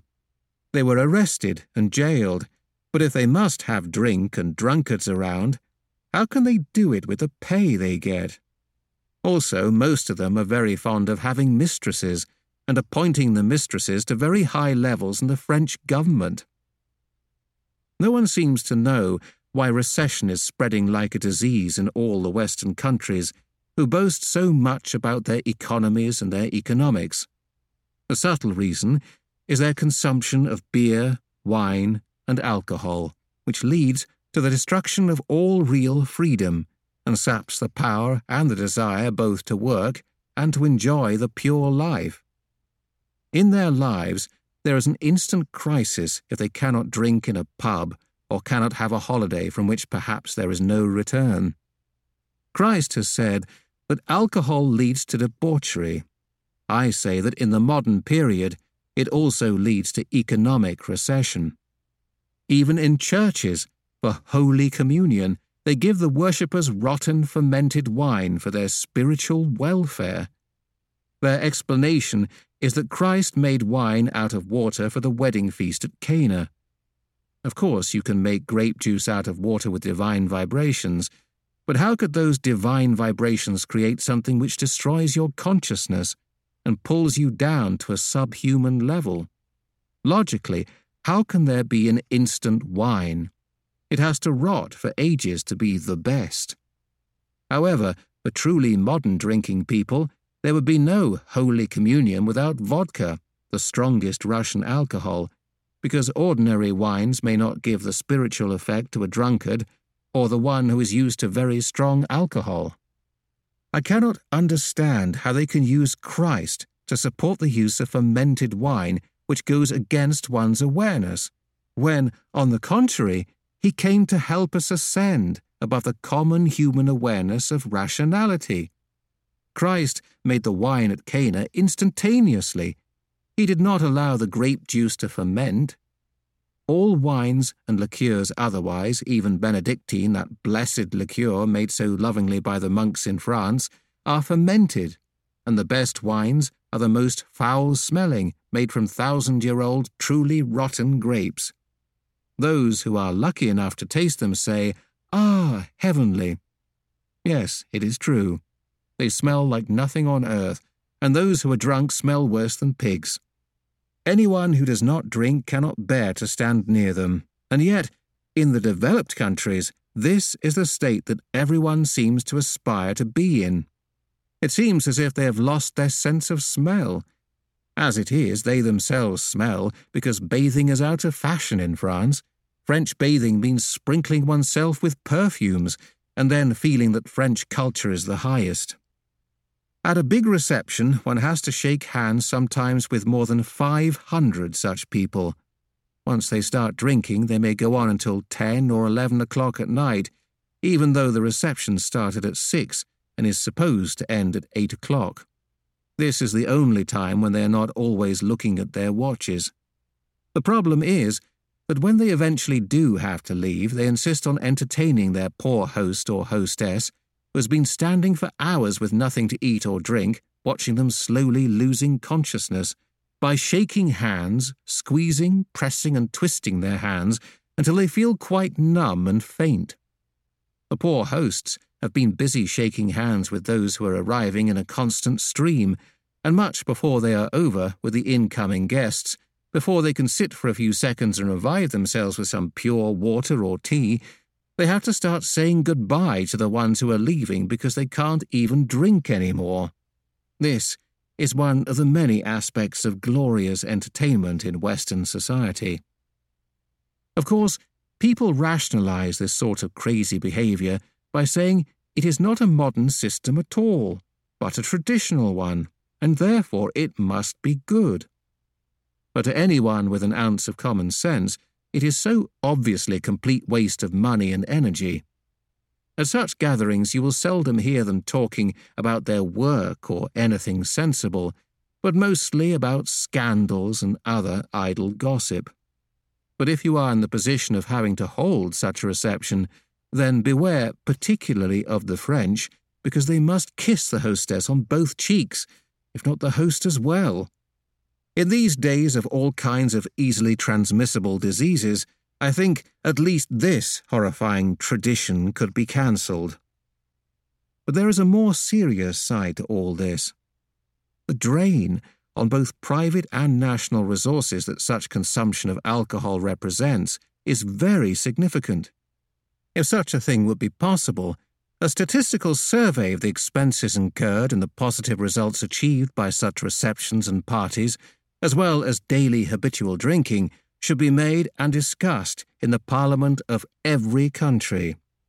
For the societies of the developed world to spend such a large proportion of their national income on trying to stay as unconscious as possible is a sign of great folly.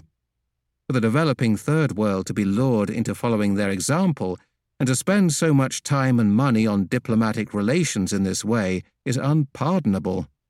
Even Indian embassies seem to be well trained in alcohol parties. England is, of course, steeped in the traditions of alcohol. The most beautiful and imposing building in any village is invariably a pub. It's the village social centre, they say. But the people who meet in the pub are already either in a drunken state or they have gone there in order to get into one, usually as quickly as they can.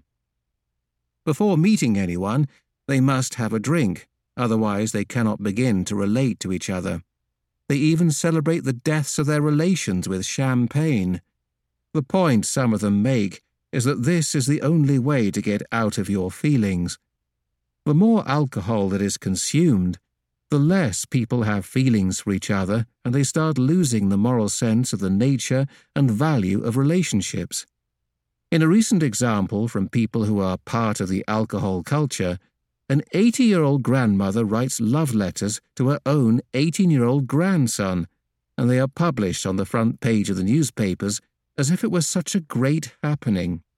This sort of confusion about relationships is a direct result of alcohol, which manifests in the dulling of the moral sense by the constant intake of what is actually a poison, and which numbs and slowly destroys the moral, sublime human feelings towards each other. And yet, alcohol is so respected in these countries that I met a doctor of philosophy in Canada who earned his doctorate in England by writing a very complicated account of how spiritual ascent could be achieved through drinking. The effects of alcohol on human awareness and human behavior are, however, far from raising the level of consciousness and refining the moral quality of people's lives. As I have found in my work, it is very difficult to give realization to habitual heavy drinkers or alcoholics. Some of them have become so fed up with disappointment in their genuine search for truth that in despair they have taken to alcoholism. If by chance their habit is corrected by any means other than realization, they mostly fall immediately into some other habit, like gambling, chasing women or men, or drugs. This is because alcohol destroys even the moral capacity and desire and balance for lofty life, or ideas, or for higher awareness, spiritual and moral growth. In Western societies, people treat the consumption of alcohol like a religious ritual. They themselves would be shocked, but I would say that they are no different from the Rastafarians who have taken to drugs as one of their rituals and who are rarely not in a state of possession. Most of the crimes committed nowadays may be in the state of drunkenness or in order to feed alcohol or drug addiction. But in the meta modern era, the age that is now beginning, those who will be awakened will be freed from all such compulsive, destructive habits. I know so many would not like to give up this deadly addiction, which is so sophisticated that you cannot invite anyone for dinner if you're not going to offer drinks, by which I mean alcohol. One has to study the drink dictionary. A servant come friend of Queen Victoria, John Brown, believed that if a man does not drink and has no such weakness, he is not a full fledged man. There is a saying in the Marathi language if the bottle, alcohol, enters through one door, Lakshmi, the goddess of wealth and prosperity, runs away through another.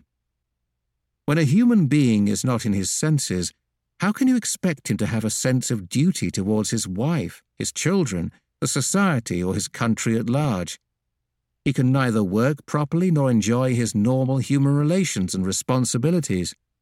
His attention will be so distorted, his liver will be out, and he will become a very hot tempered man. What is true of one drinking man is, of course, true of whole societies in the West in these modern times.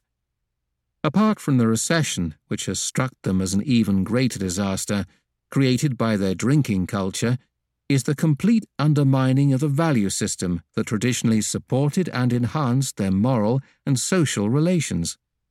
It seems it is a very old custom to join drinking parties and to visit pubs, but even so, all this must have been in moderation. Even French writers like Guy de Maupassant, Molière, and Émile Zola have all made fun or ridiculed this habit of drinking. In modern times, there is no limit to anything. There seems to be the real achievement for advanced modern people to cross all the limits of decency and decorum and respect for life. In such a society, people are constantly being desensitized, not only by alcohol, but also by the non stop bombardment of their intelligence and their sensibilities by crude sensations. The media have now brought their skills to a pitch of perfection for creating and intensifying those sensations with their endless parading of anything and everything that is an affront to normal human intelligence and sense of responsibility, from the shallow gossip and the trite scandals of the columnists through arrant falsehood and shameless vulgarity splashed across the headlines to the unbelievable onslaught of sex, violence, and horror. Uncontrolled and hardly noticed, it creeps through the familiar and trusted medium of the television into the very homes of the people. Perhaps the worst thing to see is the way the women in these societies have allowed themselves to be portrayed. The sense of self respect, modesty, and meekness that everywhere else in the world normally goes along with being a mother in our societies is here regarded as of no use or value. Of course, women may wear crosses round their necks and go to church regularly, but they still have to be very arrogant and insultingly immodest or aggressive, otherwise, they are considered to be weak. The traditional kind of woman may be judged as weak through the distortions of rationality, but she'll be seen as wise when it comes to entering into the kingdom of God. Now, having seen all these things in the West, I can understand why Muhammad Sahib asked women to cover their heads and their bodies. Because he was a prophet, he must have seen the future of women in the West, where there are absolutely no rules of decency or decorum to stop women from doing anything and everything to get themselves looked at. In these societies, the designers of scanty fashions and the hairdressers, it seems, are the most prosperous. It is they who have killed the beauty of romance, as people fall in love on account of some hairstyle or some revealing fashion, then fall out of love the next day because their beloved has changed her hairstyle or bought a new set of clothes. Now, of course, the shabby style and the unkempt look, sophisticatedly called the casual or in look, is in fashion, and the poor hairdressers and clothes designers are suffering for a while until they develop new styles of creating bald heads or dresses made of ribbons that can expose most of the body. Women in the West, especially if they are intelligent, have to be aggressive as far as rationality is concerned, and particularly so if they are career women or politicians. In politics, they have to be dreaded like vampires. In social life, they have to be not only formidable, but glamorous as well, which means competing with models who only stare and never smile, or most cinema stars who have to work out their careers, usually no better than prostitutes. In order to be considered attractive, attracting what and who, they must expose their figure and show off their legs, and so invite rape because their faces are so expressionless. And after all, their logic seems to be, in a money making society, if they are no good for rape, attracting all and sundry can be a dangerous game, how will they get their publicity as attractive women, or how can they exploit their assets and get their payoff? When he insisted that women should dress modestly and decently, Mohammed Sahib must certainly have had foreknowledge of these kind of women, who have no respect for their chastity or for their dignity, and who would tend to be like animals. They do not realize that animals mostly stand on their four and not just two legs to show themselves off. Another curse of Western societies is the terror of growing old. Why do men and women try so desperately to look young? Their rationality tells them, or perhaps it is the advertising man, that if you are old, no one looks at you and no one bothers about you. So, in exchange for a dirty look from a stranger, it seems that they are willing to give up their beauty of chastity. The prevalence of such superficial ideas does not allow the society to mature. The members of such a society who do not respect their private parts or their age behave in such a manner that to a sane visitor from a foreign culture they look like idiots who are identified with artificiality and stupidity as far as their personal and social lives are concerned. Decency, modesty, dignity, and wisdom are all natural products of a traditional human society, which is based on the eternal values, or Dharma. But in the West, such qualities are under attack and even despised because people no longer respect what is simple, natural, and normal. It is a symptom of the decline of the natural and innate and the corresponding triumph of artificiality that a substance like plastic has crept into all kinds of materials and into every aspect of Western society. Now, we know plastic is not something which helps to sustain a healthy life or existence. Its constant use causes all kinds of skin troubles and even respiratory problems. Even the intelligence which was once the proud possession of our Anglo Saxon brains, they tortured Italians in America, saying they were primitive, is now so perverted that they do not understand why they are suffering from all kinds of incurable nervous disorders and mental diseases. They are spreading these diseases in Asia by visiting the poor countries and by paying a lot of money for all kinds of physical indulgences. Because child abuse is a crime in their own countries, they go to Thailand and other Eastern countries to indulge in these absolutely horrendous crimes. If the work they did had been under the guidance of wisdom, which gives humility and respect for other human beings, there would have been a balance in their lives, and they would not have succumbed so easily to physical and mental disorders.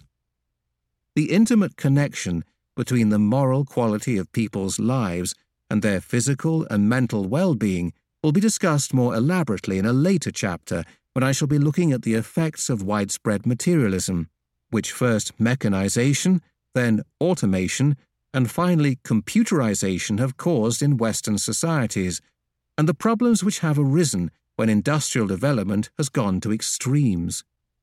As we shall see, the root problem is that mental projection has no inbuilt wisdom to limit itself, and there is no balance in its products. It goes on supporting itself until polarity manifests itself and makes it crumble. This is what is now happening in the societies of the so called developed world. Rationality seems to be a curse of modern times, because all the decadence of society is a result of limitless rationality that creates it and later justifies it.